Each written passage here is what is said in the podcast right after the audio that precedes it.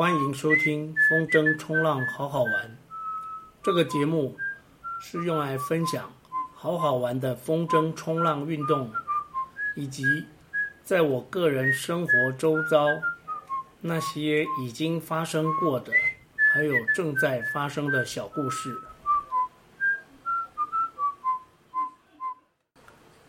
这一集的主题是风筝冲浪与风浪板。在台湾，只要是风筝冲浪玩十年以上的，几乎都是从风浪板改玩风筝冲浪的玩家。也有一些玩家，像是 Niko， 因为在观音经营一个教学据点，所以风浪板跟风筝冲浪双轨并行，自己两个都玩，也同时两个都有教学活动进行中。但毕竟像 Niko 这样专职当两栖教练的 Pro 并不多见，绝大多数的玩家都还是板归板，筝归筝，玩了十几年的风浪板，然后改玩风筝这档子事儿，对于那些还留在风浪板界的老战友来说，有一点别离的味道，有一点背叛的味道，更多的是微妙暧昧的海上竞争与互助关系。前面几集我们聊到海上的交通规则，像是出海最大啦，回岸边的要礼让出海的玩家，还有左舷要让右舷，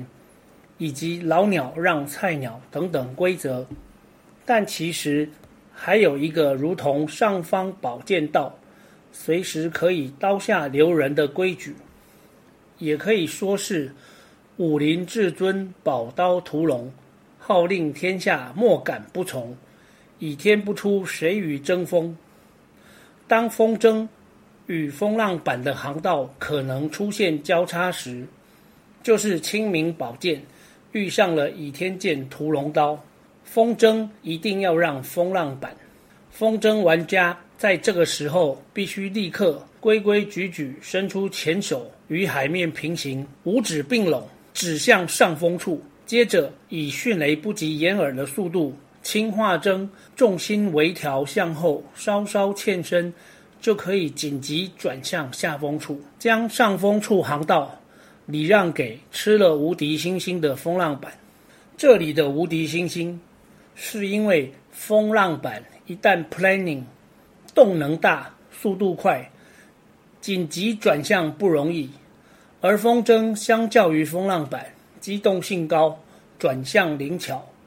甚至如果闪不过也可以拉把手飞过去。在海上跑，风浪板像是赤兔马，风筝就是美洲豹。马要闪豹容易，还是豹要闪马容易呢？当然也有一些豹会故意去逗弄赤兔马，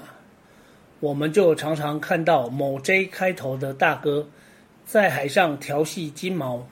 金毛是一个风浪板的资深前辈，如果你用金毛冲浪去 Google， 就会找到很会冲浪的一只狗，也叫做金毛。那是因为无论是人是狗，只要名叫金毛就是 Pro。 如果你看过一帆风浪板，在浪区上上下下，阳光泼洒着玩家一头金发，闪耀金色的光芒，帆是金黄色，人也是金黄色，头发也是金黄色，那就是一个帅。今年过完年，我在下福玩风筝，跟在金毛哥后面，发现过了一个年，帅气的金毛的背影竟显得消瘦苍老许多。没想到毛哥过个年老这么多，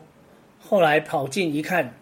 那板金光闪闪的帆原来不是金毛，是李班长。李班长买了一件跟金毛一样的帆。这也不能怪我看错，远远的在海上都是靠着帆的颜色、筝的颜色来认人。海上演出的戏码并不是只有 J 哥耍金毛，也有温馨的小张旧风浪版。小张今年六十岁，是群组游民顶峰帮的 C E O。 古道热肠，有一回某位风浪板玩家外海断竿，就是帆的尾竿掉断掉，尾竿断掉就只能漂流。小张就这样化筝脱水，把人跟装备都拖回来，这画面想到就温馨。传统冲浪的规矩在风筝与风浪板这里也适用，就是说同一道浪，先下浪的人拥有优先权，其他人不能抢。这时候风浪板虽然没有无敌星星，但是风浪板要准备下浪，那个动作是很大的，很明显的。我们风筝通常是不会去抢浪，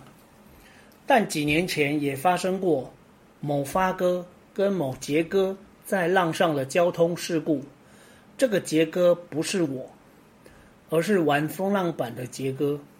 发生这样的事，就是要去安可摆一桌吃饭。当年我很菜，他们两位在餐桌上讲的细节大致上是：玩风筝的误判风浪板准备要下浪的时间点，所以发生了碰撞。其实风浪板的视线很窄，因为帆挡住了大部分的视线。虽然在帆上会有一小块透明的视窗，但总没有像风筝玩家这样海阔天空还无遮掩的全景视线。基于这个风浪板的死角，风筝在接近风浪板的时候更应该要礼让，而礼让最好的方式就是跟路上开车时候小客车远离大客车的原则是相同的。没错，在视线上风浪板有死角，风筝没有。风浪板移动比较钝，就是台大货车，风筝就是灵活的小轿车。总之风筝就是不应该离风浪板太近，这是一个重要的原则。风筝玩家跟风浪板玩家像是伙伴关系，彼此之间互相帮忙，尤其在台湾这样的冷门环境中更显得珍贵。这一集就到这里结束，我们下回再见。